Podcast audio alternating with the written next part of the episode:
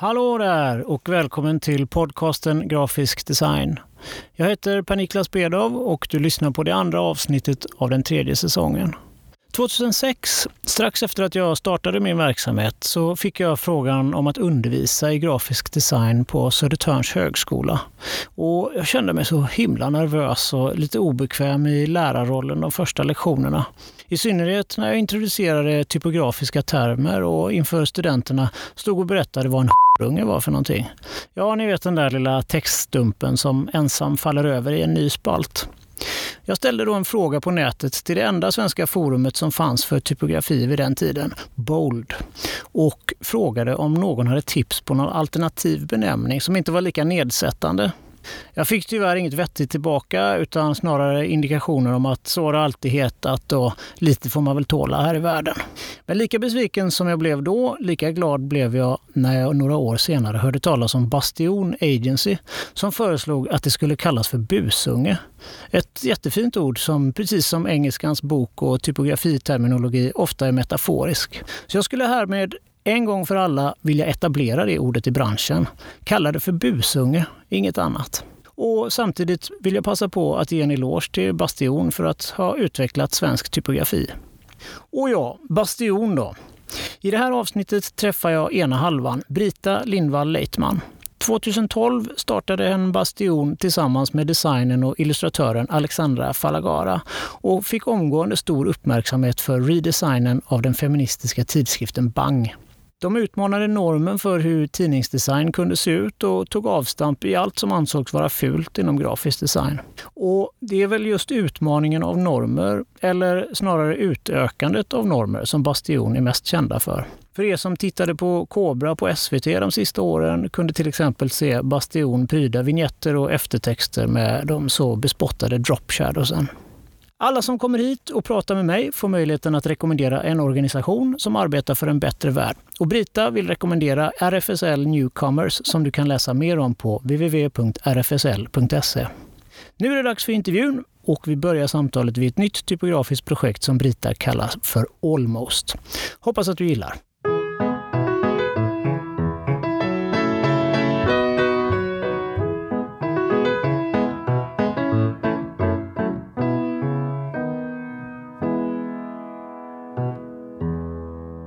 Hej Brita! Välkommen till Grafisk design.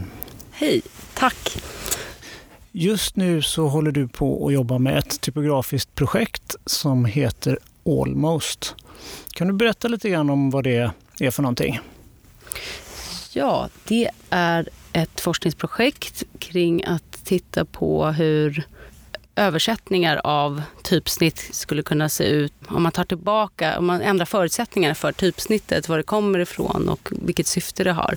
Så om man tittar på de två som jag gör nu, är, eh, har precis gjort klart är Almost Comic Sans och Almost Helvetica som är kalligrafiska versioner av ursprungstypsnittet. Och hela poängen med Almost är just för att se om man, kan, om man ändrar förutsättningar för typsnitt, om man värderar det annorlunda eller om man upplever, vad upplevelsen blir. Och då kommer vi osökt in till just Helvetica Comic Sans till exempel. Jag håller på med en unlimited-serie också där, där typsnitt möts och skapar nya förutsättningar. Jag har gjort en eh, unlimited version av eh, Eurostyle där jag tar gridsystemet av de tre olika vikterna, lägger på varandra och skapar ett nytt gridsystem så att det blir, ser ut nästan som att man har klippt ut det. Och det var ett undersökande att titta på fint och fult för att jag vid den tidpunkten, 2006, 2005, ville göra upp med att jag var AD-assistent på 90-talet och blev given eh, Eurostyle, att det var liksom det finaste, det var tufft, så här, techno Eh, kanske DJs var tufft då. Ja, det hade en bra status på den tiden. Ja, det var mm. jättehäftigt. Och då, men nu ser jag att det har kommit tillbaka. Men det blir en sån här konstigt hat-älsk-typ snitt till bara så här, vad jobbigt. Och då vill jag göra upp med det. Så då började jag med den serien. Men det utvecklade sig vidare sen att jag startade en ny typsnittsundersökande serie som är Almost. Och då är det just också, det är ju samma tematik på ett sätt, så här, värden så. Men eh, så här, om du eh, kalligrafi har ju en värdering i sig själv kan man tänka då. Att, Vad är det för värdering? Eh, den kommer ju från att det var så man skrev. Och att det var bara vissa som utövade det och kunde skriva och läsa om man pratar 1500-talet och att man sitter munkar och gör jättefina böcker i frakturskrift och så. Och sen så har det liksom med tiden det finns en clash, det finns någonting uppvärderat med det handskrivna och nedvärderat. Det är liksom som att det är lite, ja, om man ska köna det, att det blir så här tjejigt eller kvinnligt eller att det är mjukt eller att det är någonting vid sidan om. Ett slags dekorerande som också hänger ihop med modernismen och vår tids norm och ideal av vad som är neutralt. Så om man tittar på kalligrafi, jag sitter med i eh, i styrelsen för eh, Stockholms typografiska gille. Och där är ju olika typografiskt intresserade och utövande personer och vi kommer från helt olika håll.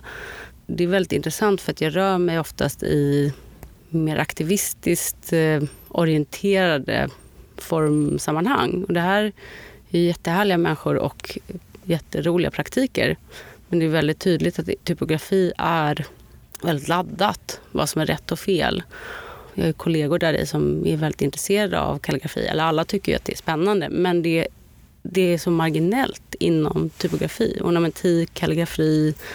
Om man pratar med någon ur den genren som är hantverkare verkligen i kalligrafi, vilket jag inte är, men som kan göra de mest fantastiska sakerna kalligrafiskt sett, så är det ju, finns det ju en fight de måste ha hela tiden att ens göra sig förstådd att kalligrafi är liksom the mothership of all typography. men att det är liksom därifrån lettering är liksom utgångspunkten och därefter kommer allt annat. Medan det inom branschen är lite som en dekoration.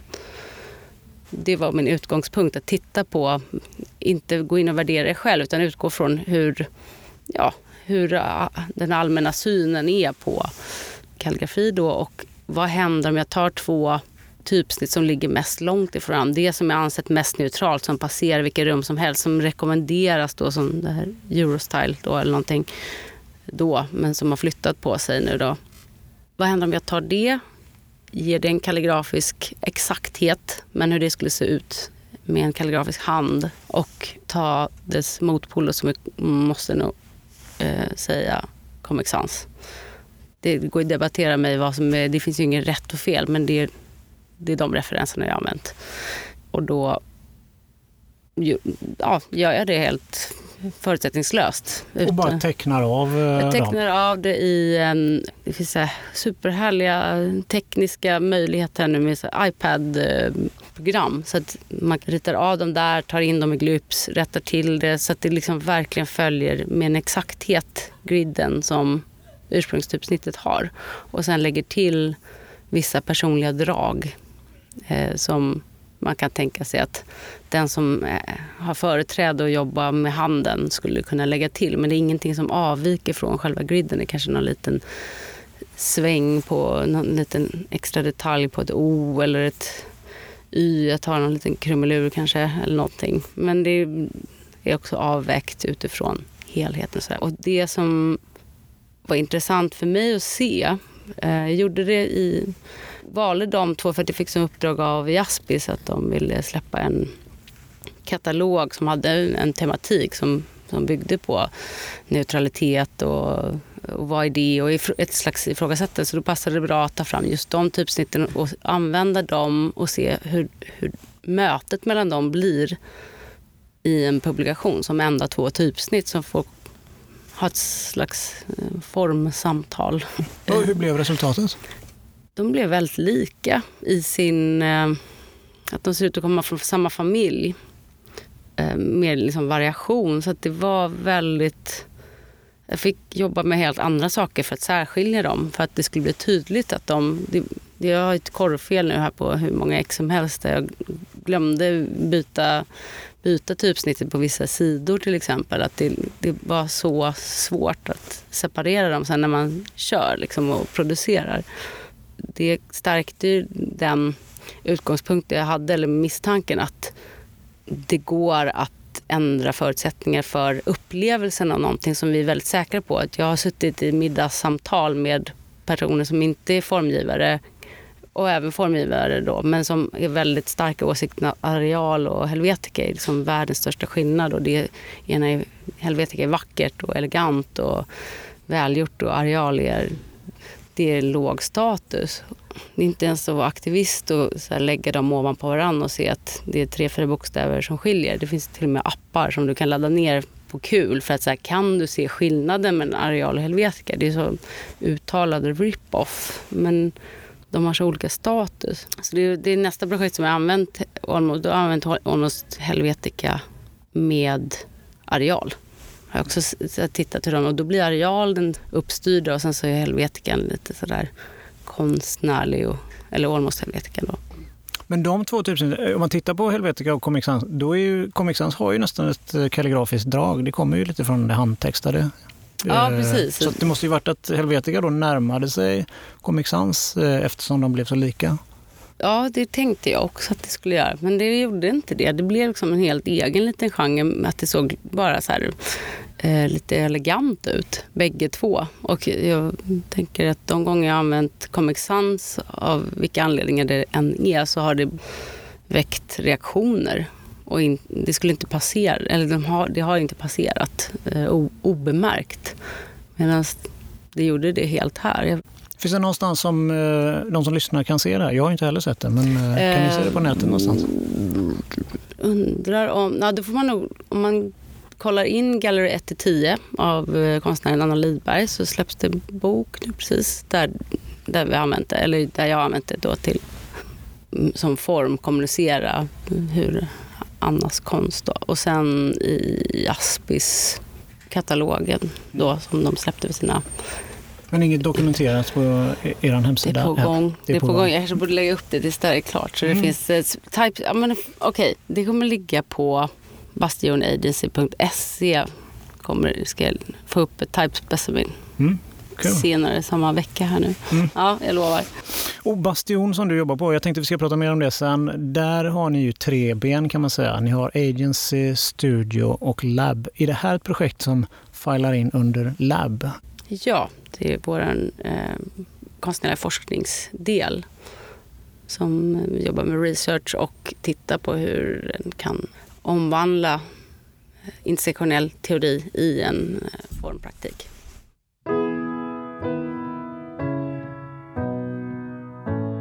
Eh, din bakgrund eh, har jag försökt kolla lite grann på. Du började precis som jag i reklambranschen på 90-talet. När kom du i kontakt med grafisk design första gången? Ja, men det måste väl varit då, även om jag kanske inte förstod det. Eh, hur det var. Det var, väl, det var 90-tal, det var jättehett och häftigt med digitalt men också helt äh, vild, vild stämning. Eh, så det, eh, jag började väl hålla på liksom och sökte mig liksom till olika... Alltså jag förstod inte hur bredden var. Hur, för att det, ingångarna, det är lite som antingen vet du eller så vet du inte hur du ska ta dig in eller förstå vad som är vad. Jag visste inte att det fanns konstskolor då ens. Utan jag började rakt in som AD-assistent och jobbade mig liksom, till att förstå saker och utöva. Så det kom ju egentligen väldigt långt senare för jag ville bli illustratör eller AD. Eller, men just grafisk design tyckte jag lät lite som en, ja, någon som gjorde något åt någon annan och inte liksom fick ha koll på helheten eller idén eller så. Och det var först för mig när jag sökte till Charitifeld i Amsterdam, massor med år senare, som jag på intervjun får en sån här panik av att jag inser att jag vill hålla på med just grafisk design för att jag så fysiskt fick liksom förstå av hur de frågade mig saker och miljön som vi skulle vara Det var som att det bara var så här, men gud du kan göra vad som helst, det är ju allt. Det är ju liksom överkategorin till allt annat, det är grafisk design.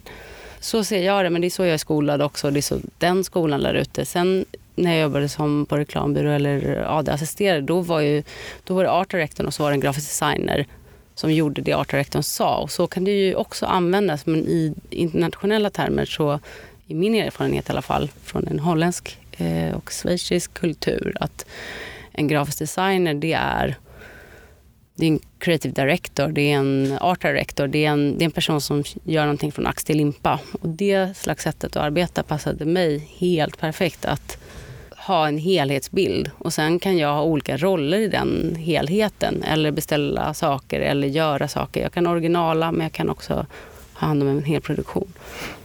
Men innan du flyttade till Holland och, och skolade dig på Ritfält så eh, gick du en sväng på Nyckelviken. Och, och innan det så jobbade du då några år i branschen, i reklambranschen. Vad var det som gjorde att du insåg efter eh, ändå ganska många år? Jag har nämligen gjort samma resa och jag kände, lite, grann, jag kände mig lite så för att jag hade liksom gjort eh, så många år i branschen och att det kanske var jag inte behövde gå i skolan. Och kände mig lite ja, kanske lite stolt sådär att jag, jag behöver nog inte göra det.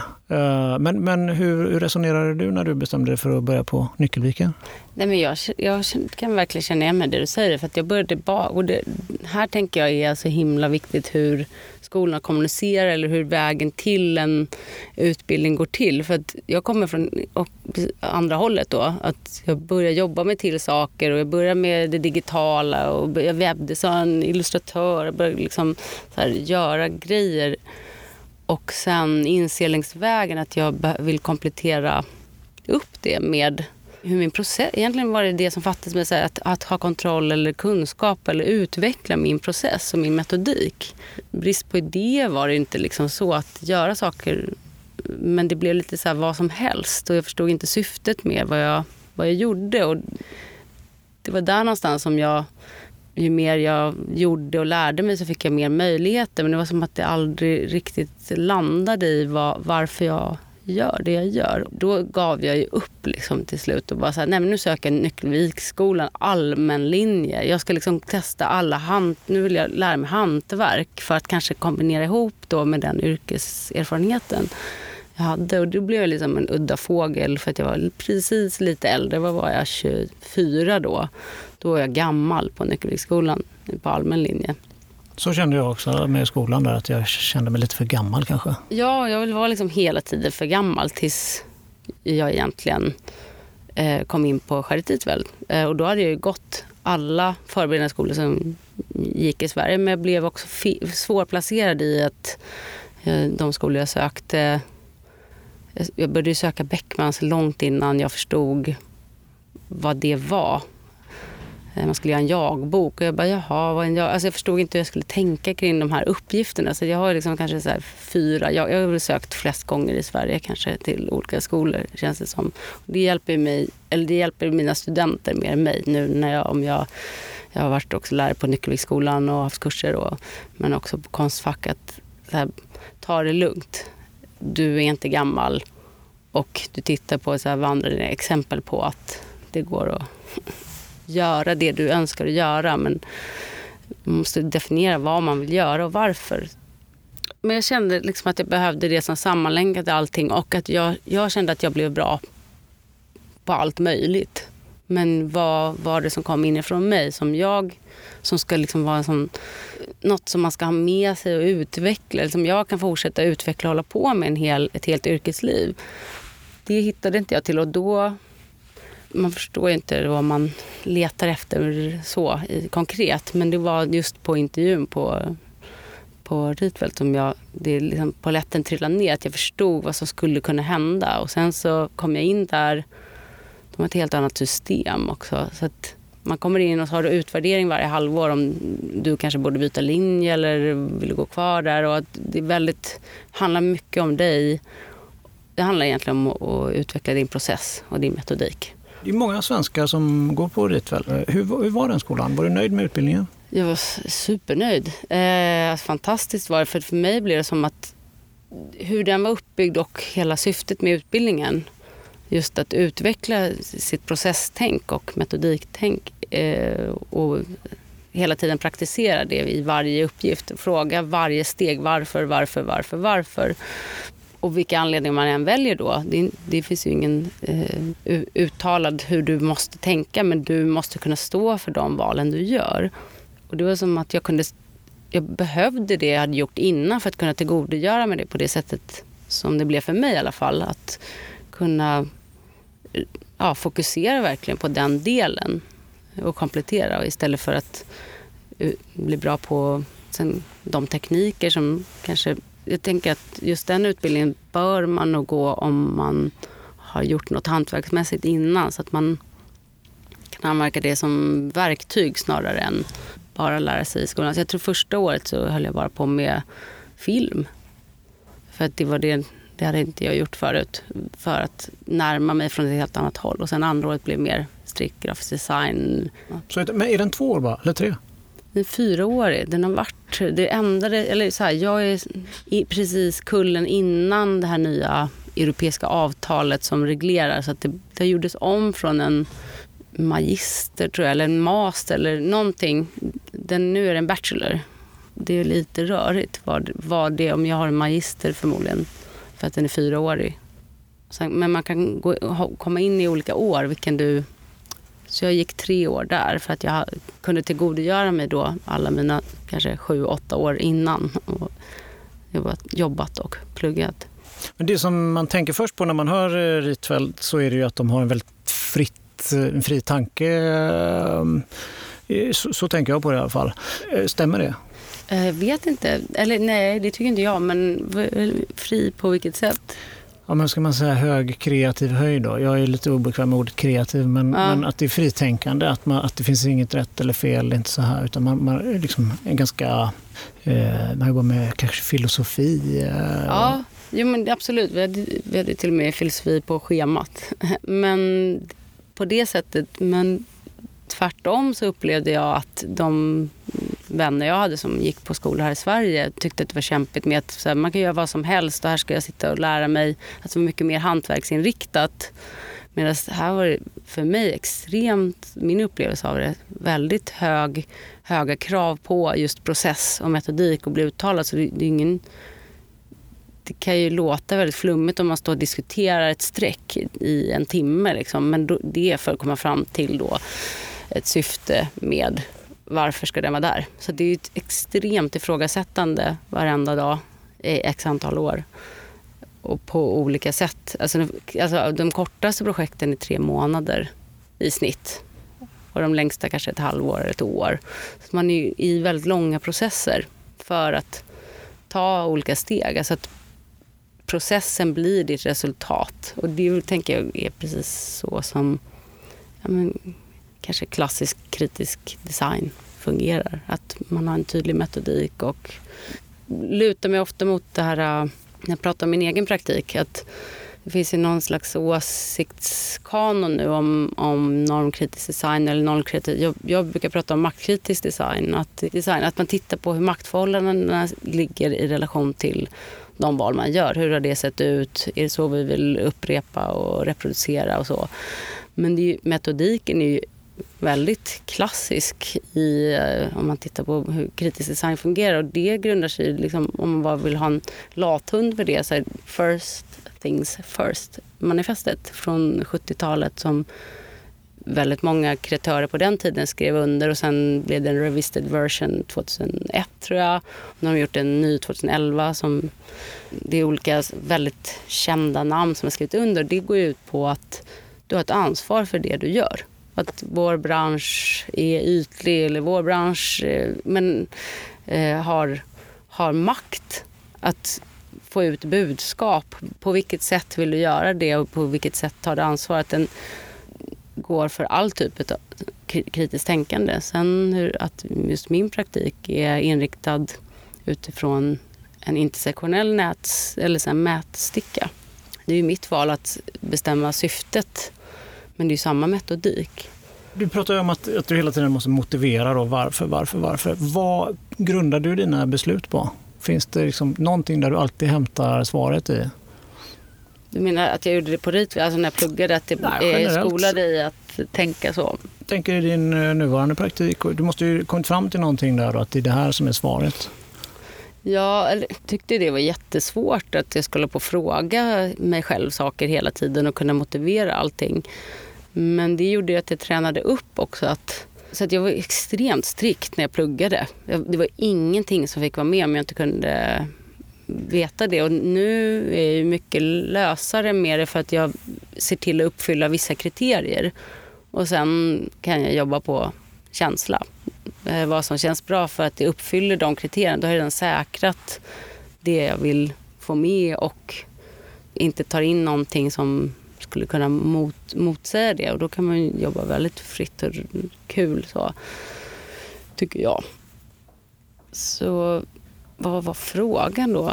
Ja, men, ehm, när jag jobbar så brukar vi förankra eh, designprocessen. I en designprocess så ställs man inför hundratals frågor. Man ska ha en färg, man ska ha ett typsnitt, man ska, ja, vad det nu ska svara på. Och, och, och det svaret hämtar vi alltid ifrån samma källa kan man säga.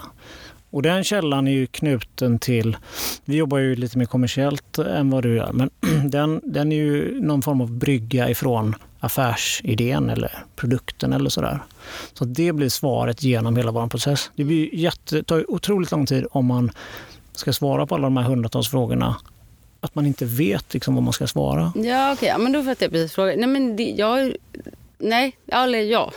Men den, går, den är precis lika lätt. Min process, det är bara att jag frågar utgångspunkten. Jag flytt, alltså det flyttar det bakom varför den färgen. Alltså att frågar den här basen först ett gäng frågor. Och sen faller det sig andra ganska naturligt efteråt. Då. Och det är där referenserna kan komma in. Att nu har vi en färgskala till exempel. Då. Varför de här färgerna? Om det är väldigt viktigt för att det tillhör en väldigt stor grafisk profil ja, men då kanske man låter det vara. Eller så kollar vi upp, så här, finns det förutsättningar att lägga till en färg om man vill ha en referensfärg? Allting i det här arbetet utgår från att jobba med referenser, att titta upp.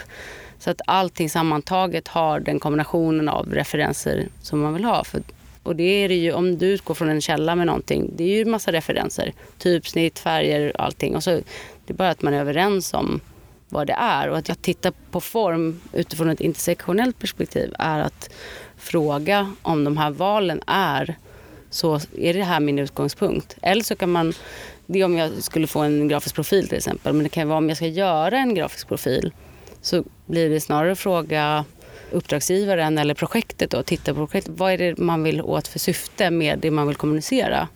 Ja, då vill vi ha de här värdena eller de här eh, sakerna. Så det är, det är exakt samma sak fast tar ett steg bakom och, eh, liksom det här vi redan tycker vi är överens om och frågar där.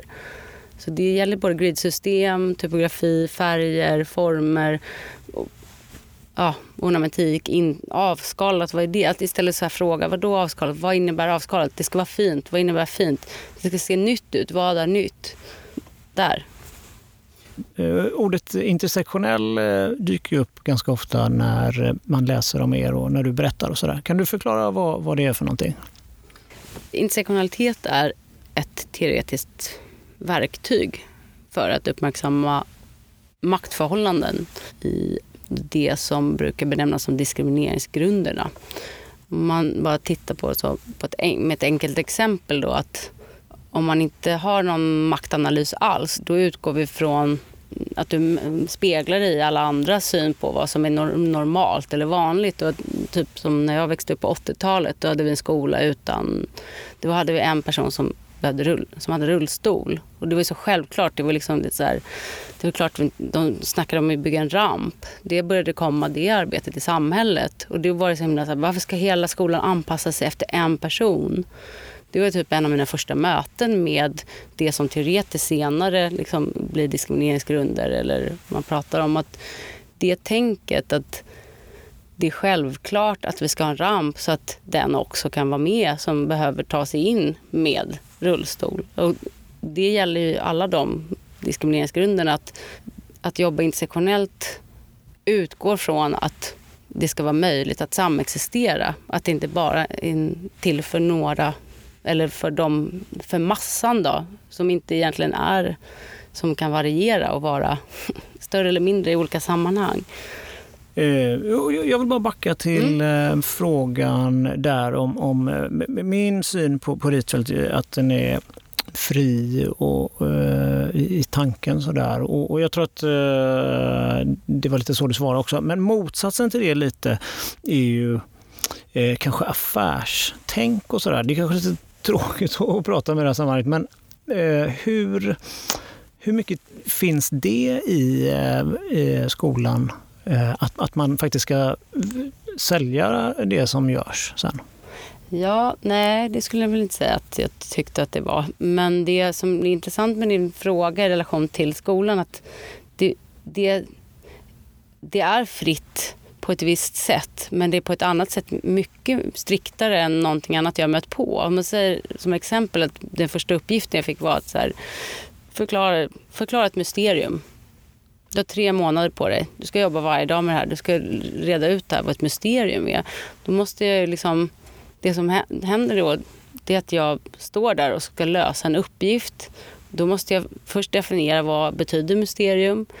Hur, vad är det för någonting jag vill undersöka? Hur vill jag presentera det? Funkar det? Testa ut. Så det är allting från att skapa ett innehåll till att också presentera det och sen få andra att tycka det är spännande nog att vilja ta in det.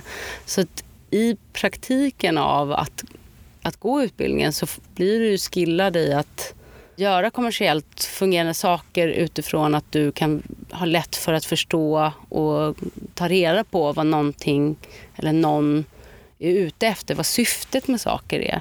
Men inte lösningen. Så här, men du måste använda grönt. Då måste du först, men vadå, varför grönt? Och ta reda på liksom, de sakerna.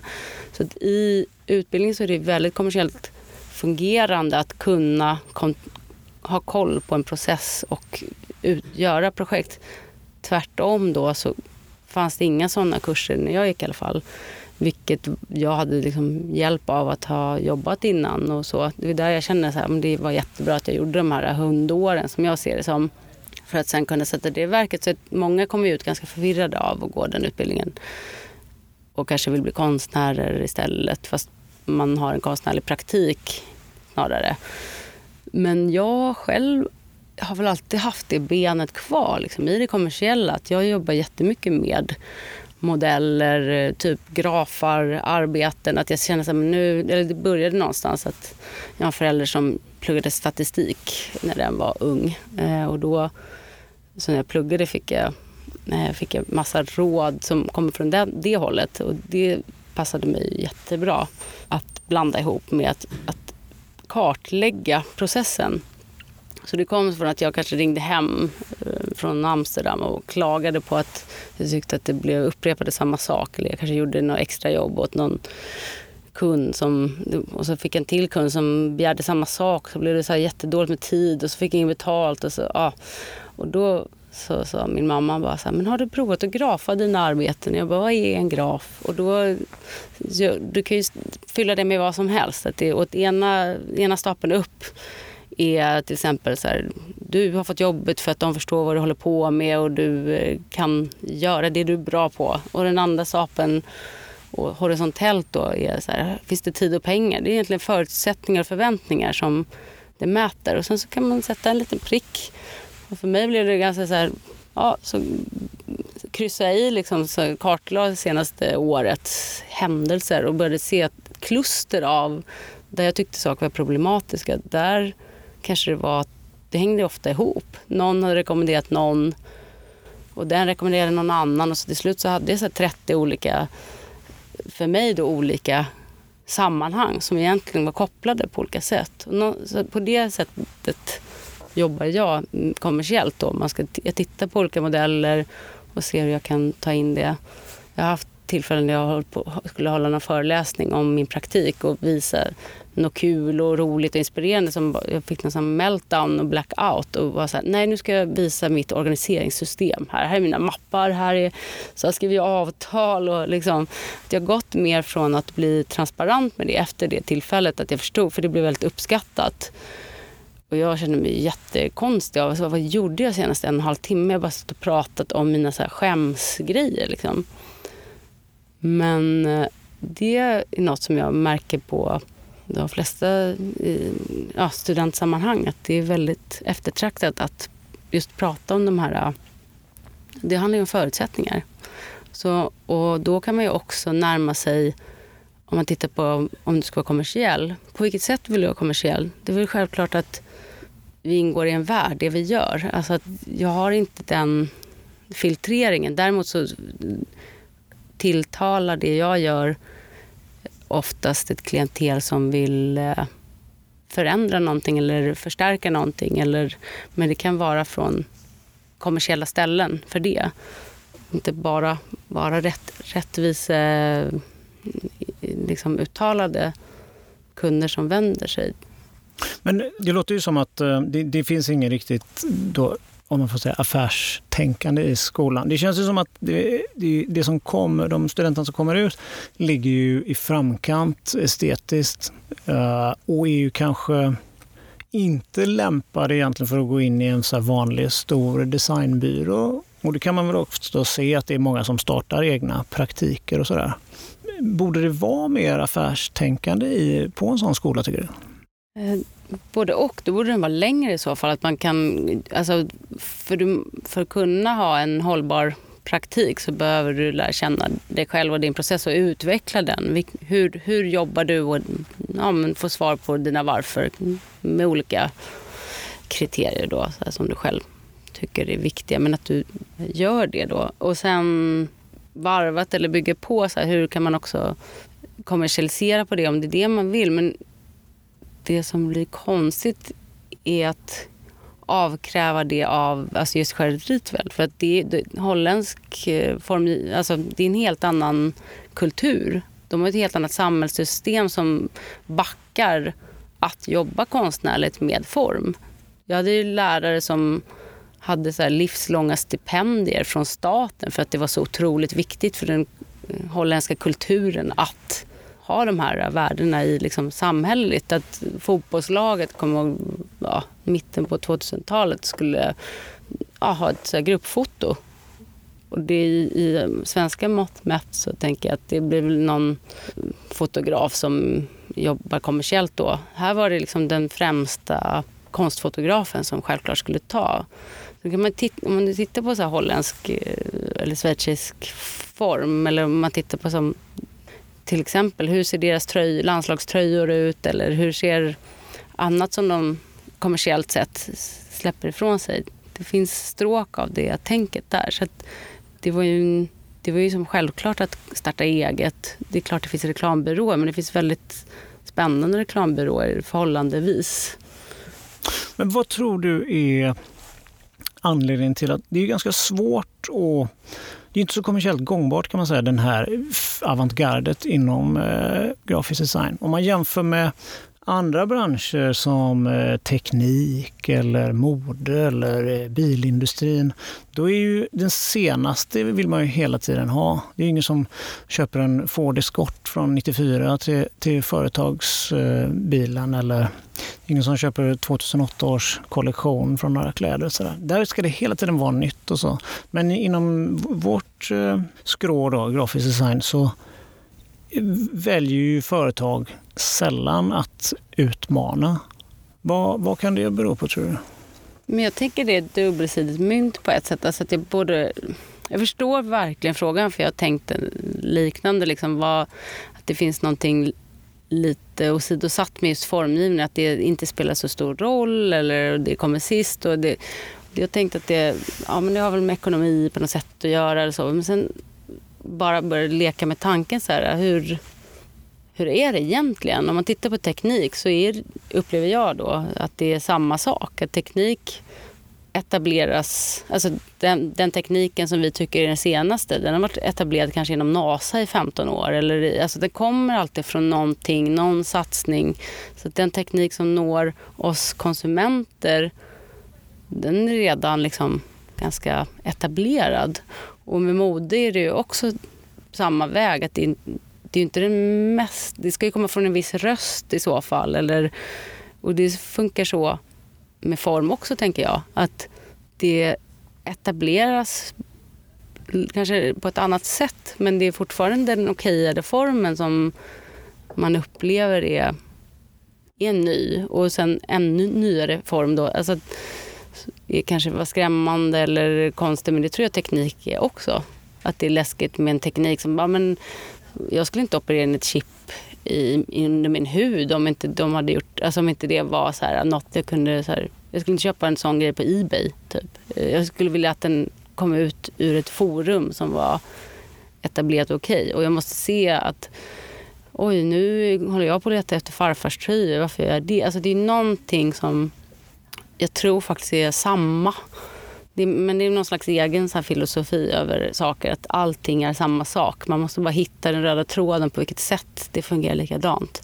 Så jag såg, det, när jag såg frågan så tänkte jag på det. Men kom fram till att det är nog exakt samma sak. Men jag tänker att det ligger mycket mer pengar in, in tryckt i eh, teknik.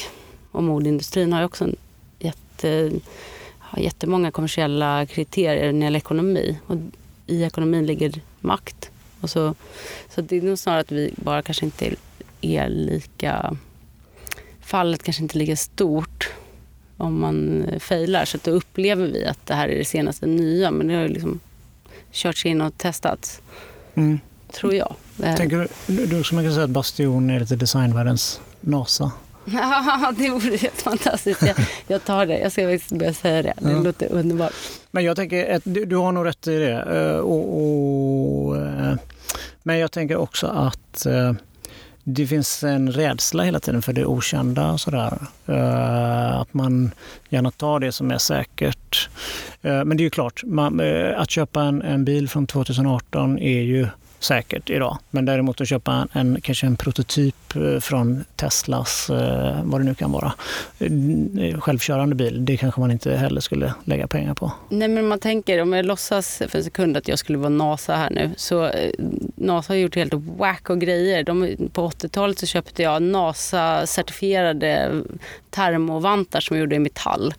Eh, och de har eh, gjort jättemycket studier på typ aliens eh, och, och, så vidare och kastat, skjutit ut kapslar med förinspelat material för att aliens ska förstå oss. Och så så det finns ju hur mycket knasigheter som helst då inom där man undersöker vad som ska funka. Så det är det ena. Så det öppnar upp massa tankar Eh, jag, jag, tänker att det är något sånt. Och sen med, om man ska tänka på en sån, ja, men någon gammal bil då från vad sa du, Audi från 2008. Ja, men det är väl kanske att använda Helvetica 2018.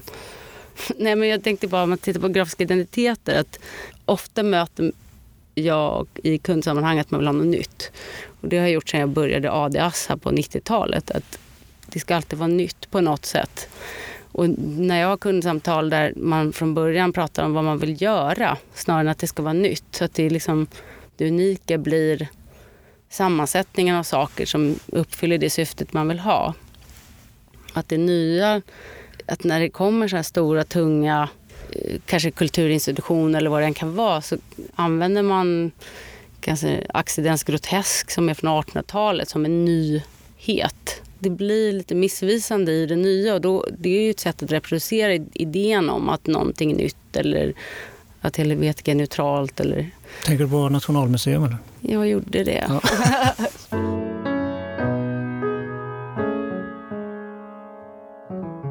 Efter att du eh, bodde i Holland och gick på skolan där så flyttade du hem och eh, efter några år så startade du 2012 så startade du Bastion, den studion som du driver idag tillsammans med din kollega Alexandra Falagara.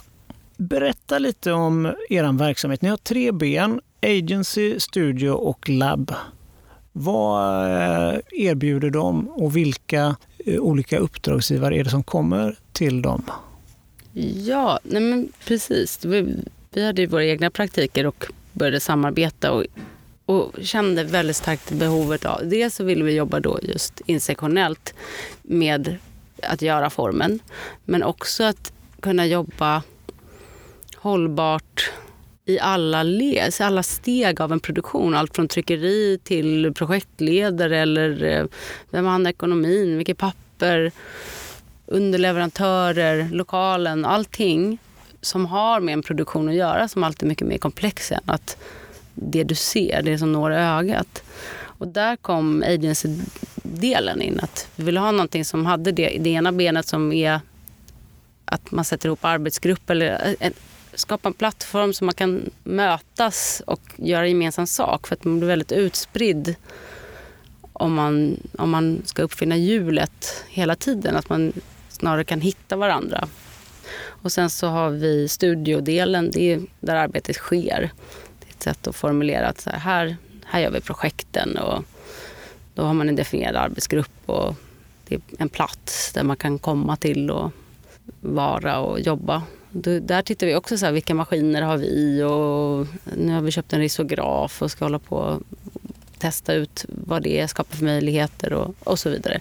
Och sen så har vi labbdelen som är kanske den som vi har huvudfokus på just nu eftersom vi har funnits ganska liksom, ett tag och samhället har kommit ikapp oss eller vi har att samhällsklimatet har skiftat och vi har blivit etablerade också som gör att det går lättare att hitta varandra och det finns fler liknande intressen på marknaden. Så att vi håller på att omformulera hur agency-delen ska, vad den ska stå för och hur den ska fungera.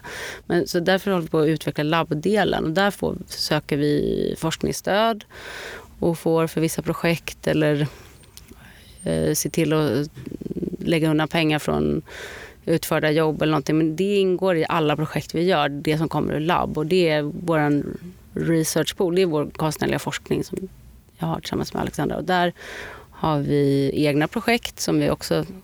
Ja, vi kan alltid bolla med varandra och så. Men jag, jag har, håller på med typografiinriktning och Alexandra har mer fokus på illustration och visuell kommunikation.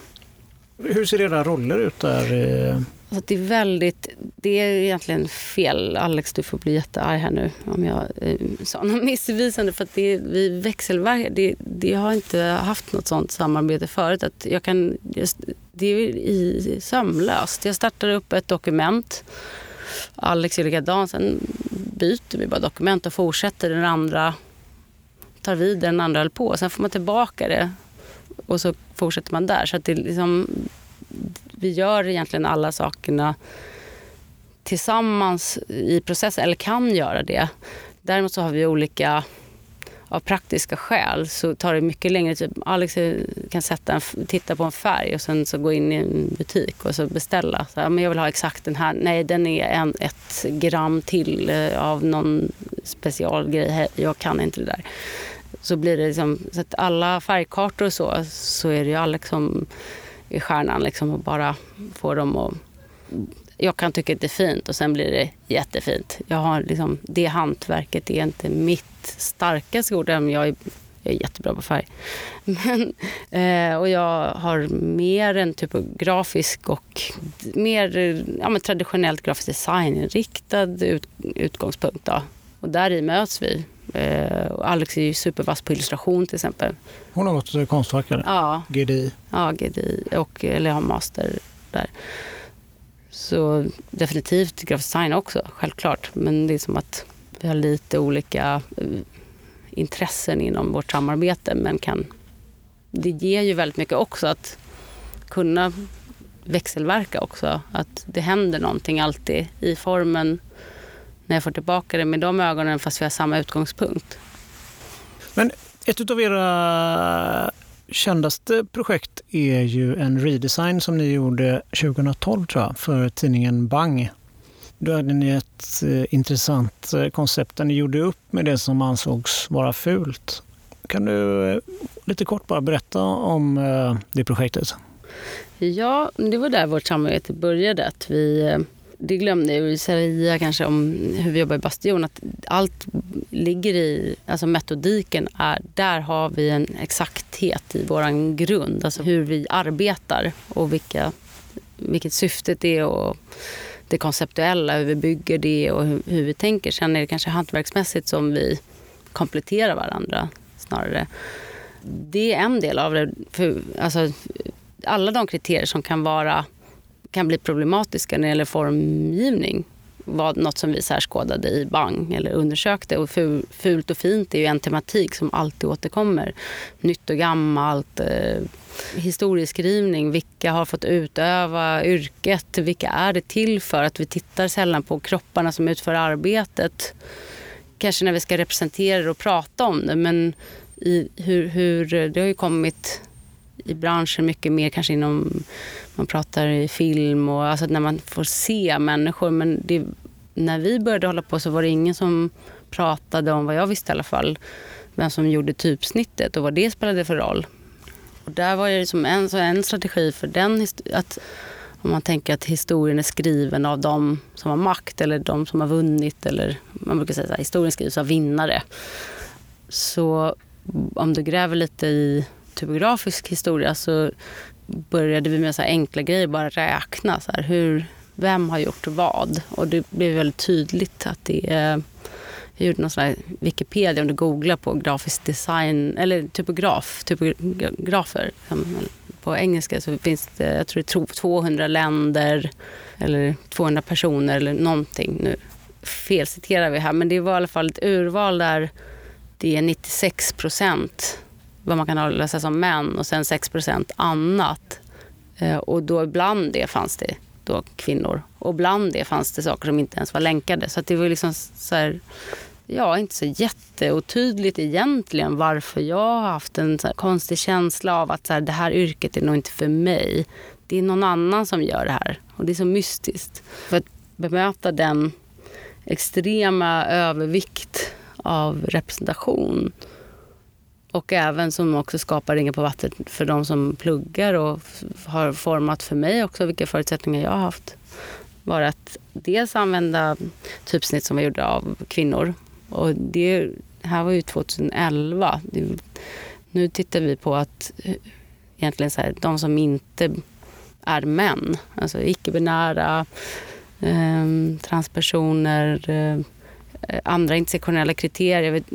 Och sen den andra delen var att titta på vad som är belastat med estetiska preferenser. Så vi hade en blandning av kvinnliga typografer och keffa-klassiker kallade vi det. Och de keffa-klassikerna var liksom, ja, men typ som Comic Sans som det har funnits stormat kring. Man får inte använda det och liksom som har bildats en hel kultur kring att det är fel.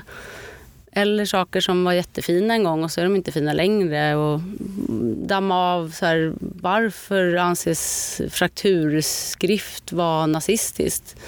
Nej, de bannlyste visst det för att det, eh, de tänkte att kom fram till att det var gjort av, en, av judar. Så det, liksom, det ligger en förvrängd historieskrivning i det vi utgår från idag. Och, och även blir begränsande för praktiker. Om man bara tar som exempel historiskt sett att om man bara tittar på Gil Sans till exempel som var jätte, eller som väldigt oproblematiskt ligger som ett standardtypsnitt i varenda dator och 2009 kom det fram, var en radioprogram om att han var pedofil och förgrep sig på sina döttrar. Och då så var de så här, herregud, så här, Rädda Barnen har det som liksom, hustypsnitt, som grafisk profil. Det här går ju inte och de lovade att byta det. Och där kom vi in på det kommersiella igen. Att dagens datum, snart tio år senare, så tror inte jag de har ändrat det. Eller jag, vi titta? Ja, du jag tänkte kolla. Precis, jag är rätt eh, säker på att det är samma och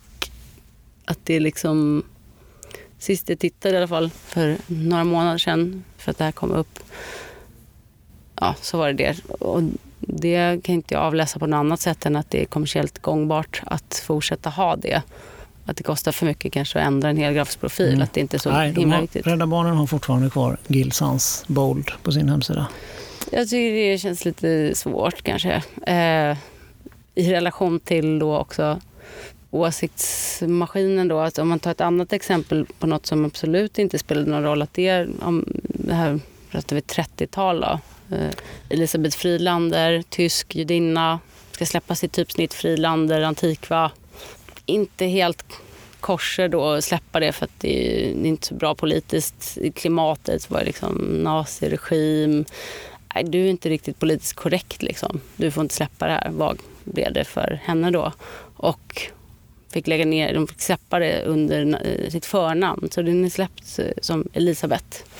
Hon flyr till England började jobba för Penguin med Jan Tischol som precis har övergett eh, modernismen för han tycker den är fascistisk. Men hans ideologi som han hade innan det har levt vidare. Men liksom, så allting hänger ihop så. Men var, då var det viktigt att hon inte skulle få praktisera för, att, för vem hon var. Medan Gil Sans, det, det gör inget för det är så mycket konst i sig själv det han gör. Att det blir en väldigt skev eh, historieskrivning. Och också ett, ett utövaren då, för vi som ska då ha det som ett hantverk sen och använda det. Det är sånt som vi tittar på att, ja okej, ja ni kan ju använda, eller nu kanske Gilsans lite, tycker jag är lite knöligt att prata om, men det finns ju andra saker. Så jag har inget emot Helvetica.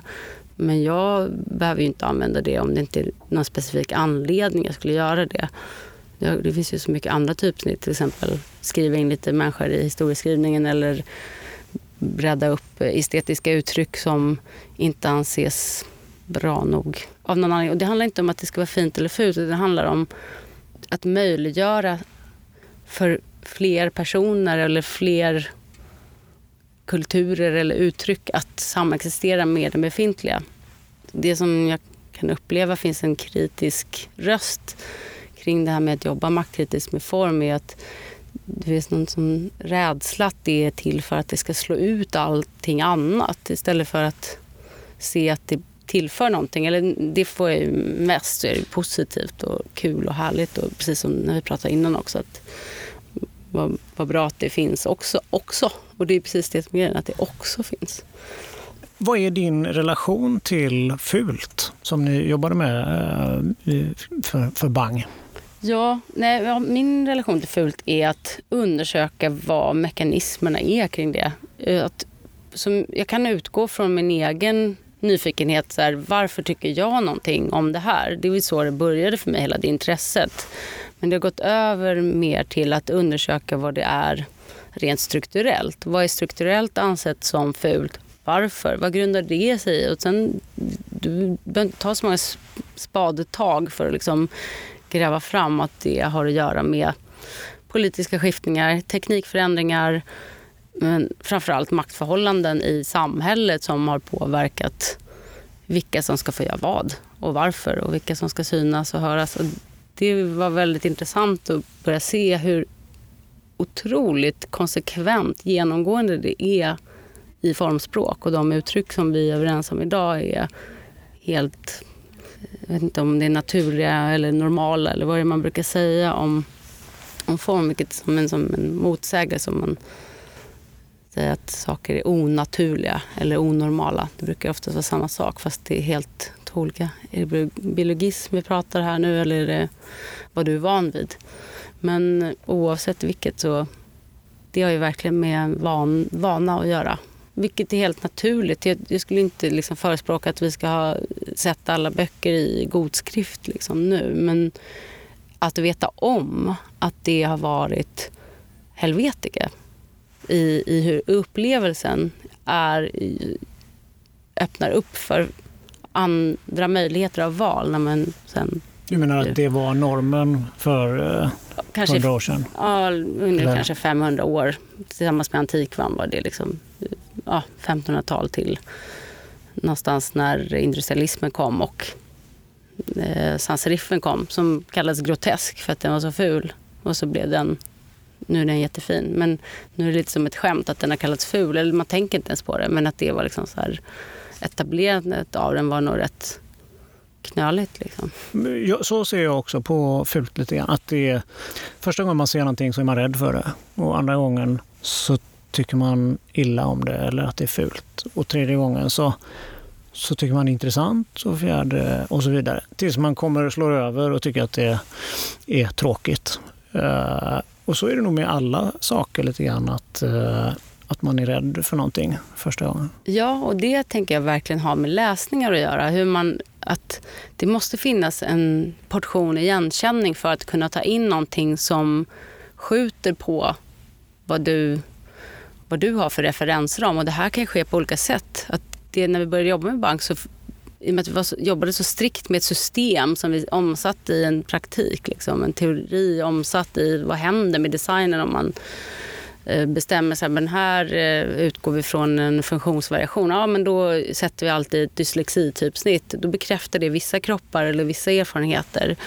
Och att det blir så tydligt att vissa personer blev välbekräftade av vissa grejer medan andra tyckte det var jättesvårt. Och att det skiftade. Så att, där, att ta, ta, ta in kritik på, eller liksom feedback, så måste man lära sig, eller behövde vi lära oss hur vi skulle läsa den. Att okej, vi har använt ett papper som blänker på alla textsidorna. Vi fattar att det är svårt att sitta hemma uppkurad i en soffa och läsa liksom, med en lampa som liksom bara stöter bort all text. Det hade ju varit i vilken publikation som helst. Och det ett annat sätt att mäta på det. Men det är precis att det finns någon slags allmän uppfattning då kanske att det skulle vara så här, nu ska man göra fult för sakens skull och nu ska det vara oläsligt. Och, ja, det kan man väl göra om det verkligen finns ett jättebra syfte med det. Jag vet inte riktigt varför man skulle göra det. Ni säljer ju in er verksamhet med att kunden kan vara säker på att sin produktion kommer att vara framtagen med ett tänk som grundar sig i idén om en bättre, mer jämställd och rättvis värld. Här citerar jag från en hemsida. Jag tänker ju att det här kanske, förhoppningsvis så blir det här en hygienfaktor hos designbyråer inom några år. Precis som att CSR eller att man tar hand om sin personal och sådär har blivit. Finns det en risk för er då som så uttalat har den här filosofin att ni blir en i mängden tror du?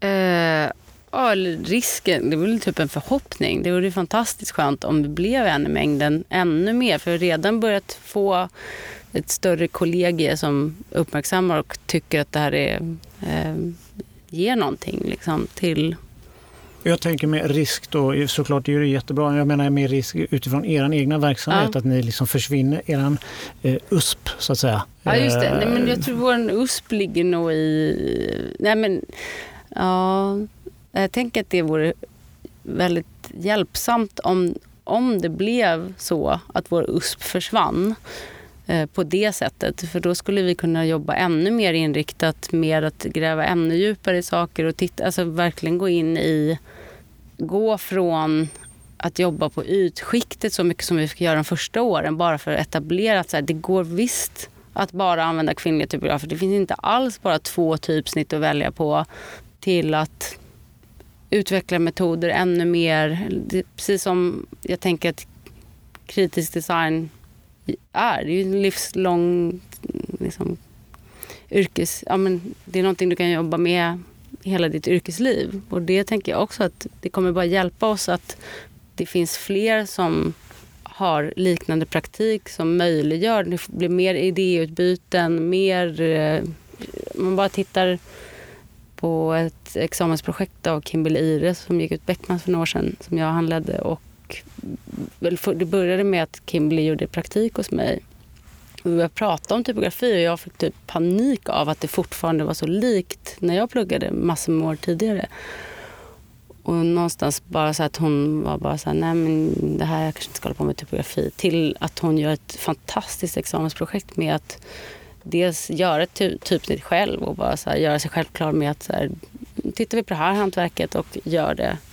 Och gör en bank av så att det blir ett verktyg för formgivare att kunna hitta det. För de ursäkt, alltså att bemöta den ursäkten, men det finns inte, jag hittar inte det, det går inget snabbt att och vad är hemsidaadressen? Jag har varit inne på eh, ja, det här. Type, typeequality.com och den vet jag jättemånga etablerade yrkespersoner som använder och sen bara så här, mm, jag vill ha ännu mer saker i den. Och så här, jo, precis, men att den ens finns, det visar ju liksom hur mycket vi har skrapat på ytan bara. Att det är ett som första steg. Det finns så otroligt mycket mer saker som skulle kunna göras på olika plan inom vår bransch. Och det blir mycket mer hjälpsamt. Sådana verktyg finns ju för allt annat i branschen. Att man utvecklar så här, Åh, jag har precis upptäckt, nu ska jag inte göra reklam här men ett organiseringssystem online. Jättebra, så man kan se vem som gör vad och sådana saker. Det är ju samma sak när det gäller vilka val. Hur kan du grunda valet på typsnitt? Ja, vad bra. Jag har, går in på Type Equality. Färger, hur kan jag tänka där? Finns det massa härliga referenssaker? Nu börjar jag prata om hur jag jobbar, men eftersom allt har referenser och syftar till någonting så skulle det vara jättehärligt om det fanns mer att dela kunskap med och jobba.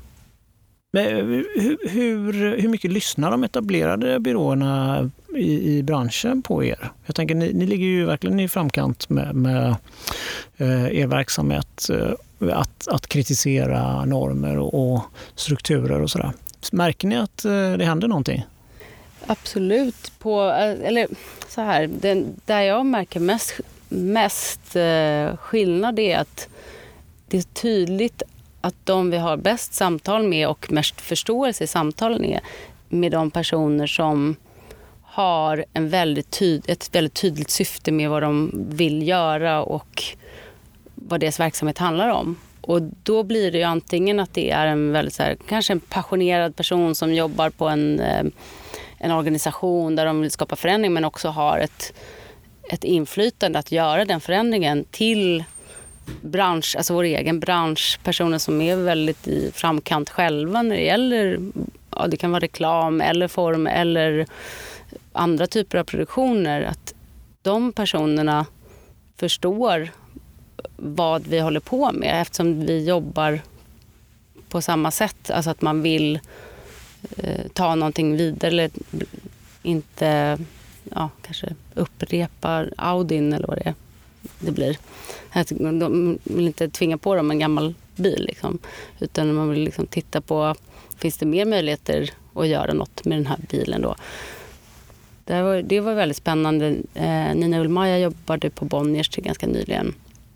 Och en av dem från förlagsvärlden som en av de första att så här, inleda samtal, och ordnade kvällar med samtal kring just formgivning. Alltså hon har gjort ett hästjobb på Bonniers att etablera ett framkantstänk i hur de beställer, hur de eh, tar fram själva. Och, alltså att där innehåll och form samspelar.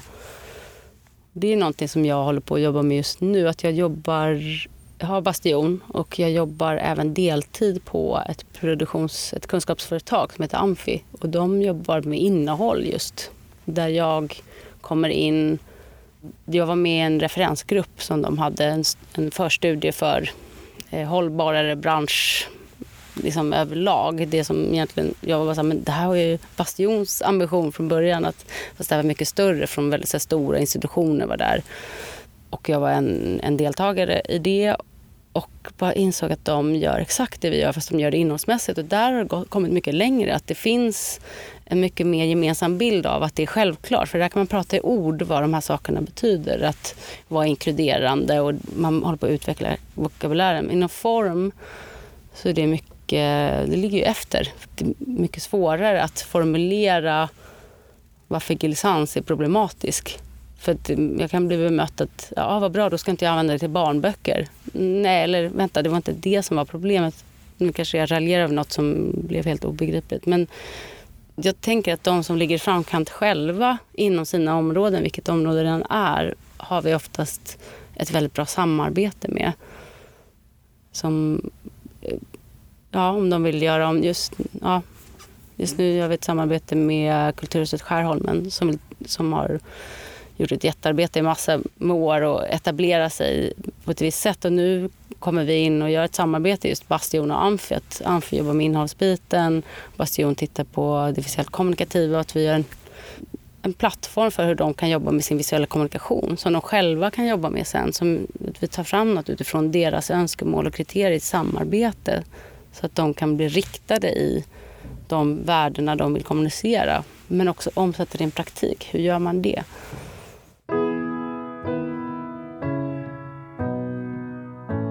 Slutligen då så ska jag ju fråga dig om ett tips. Jag fick ju ett tips av eh, Parasto Backman att gå Konstfacks eh, eh, kurs för att lära mig lite mer om det här.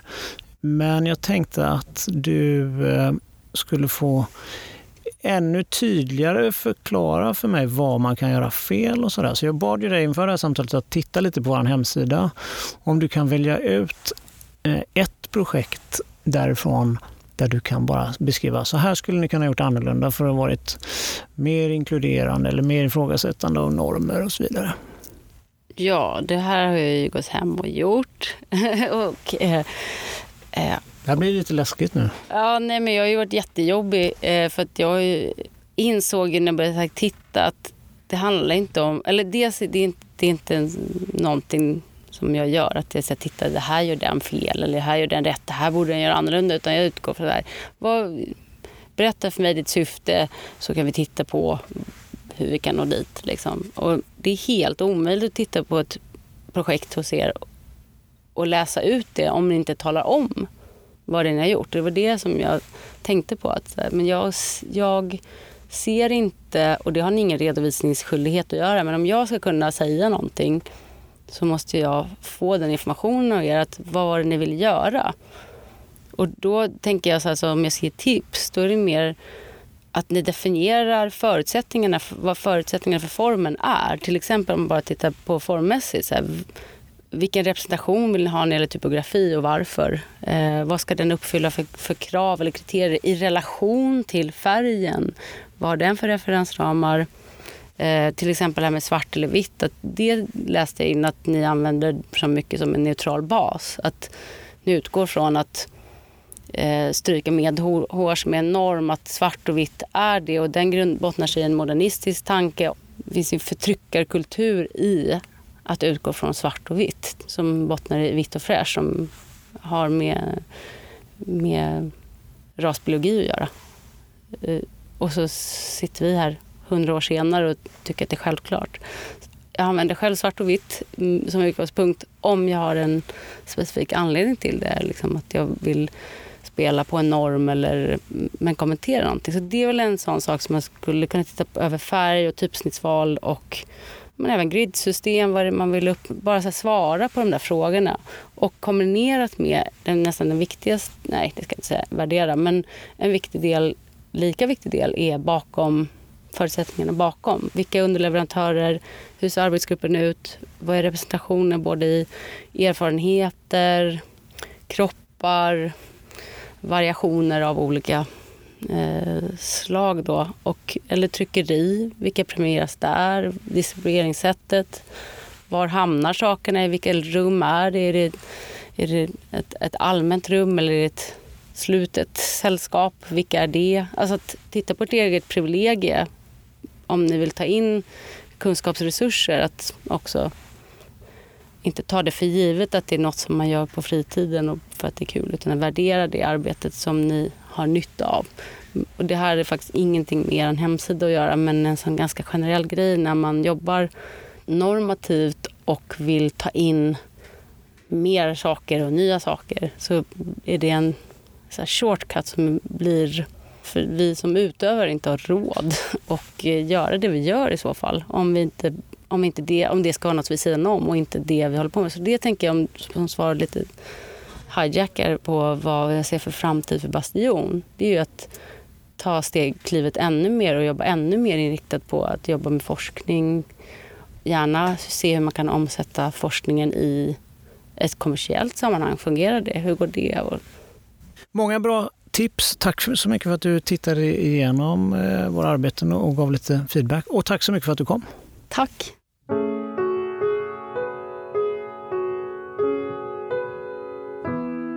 Det var det.